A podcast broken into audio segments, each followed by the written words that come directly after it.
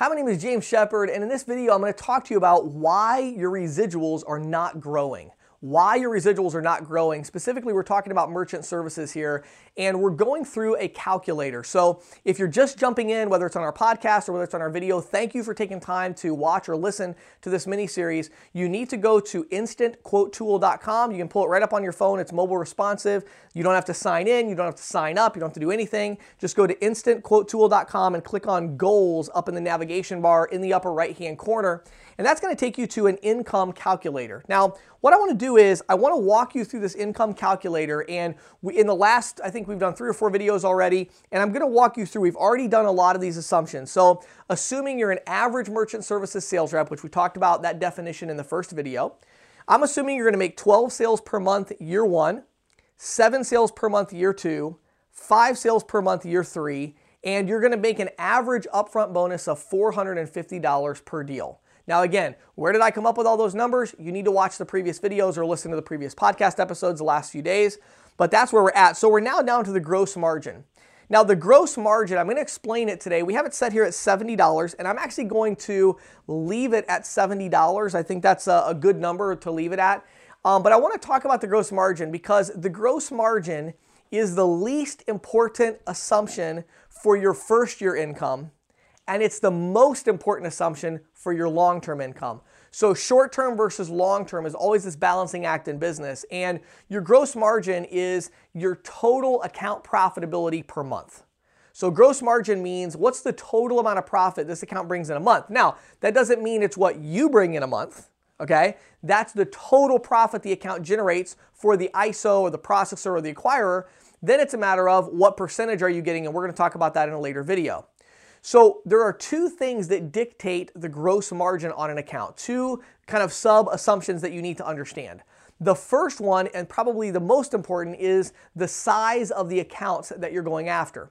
Now, there's really a sweet spot here because some of you are trying to go after these huge mega accounts. Well, one thing I found is that huge mega accounts are a little bit less satisfying than you would hope.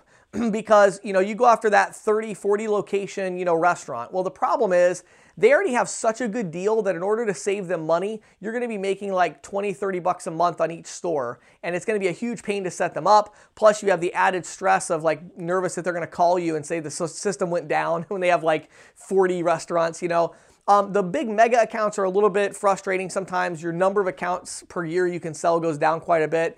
Um, your gross margin per account is significantly lower. Then you have your really small accounts. The accounts are doing less than $10,000 a month in volume, specifically less than 7,000 a month in volume. Those are like really small mom and pop shops. And on those, you're only to be making 20, 30, 40 bucks a month max on those really, really small accounts.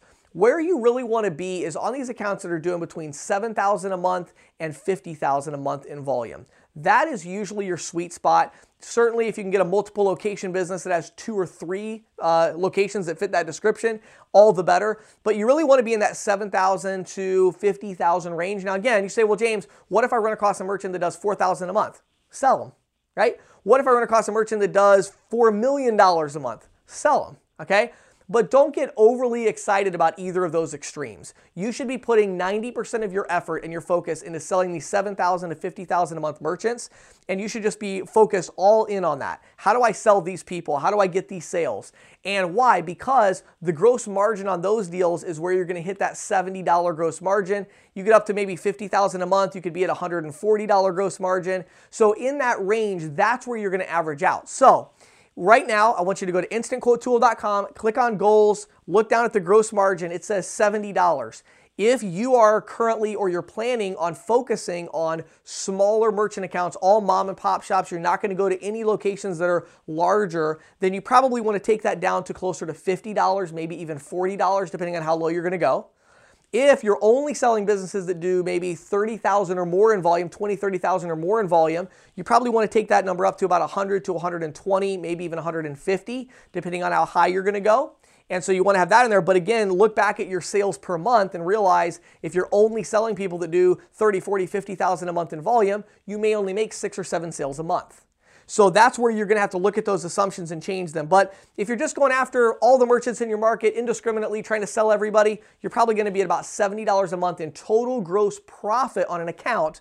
But that's not how much money you're going to make. We're going to cover that when we talk about residual split in the next video.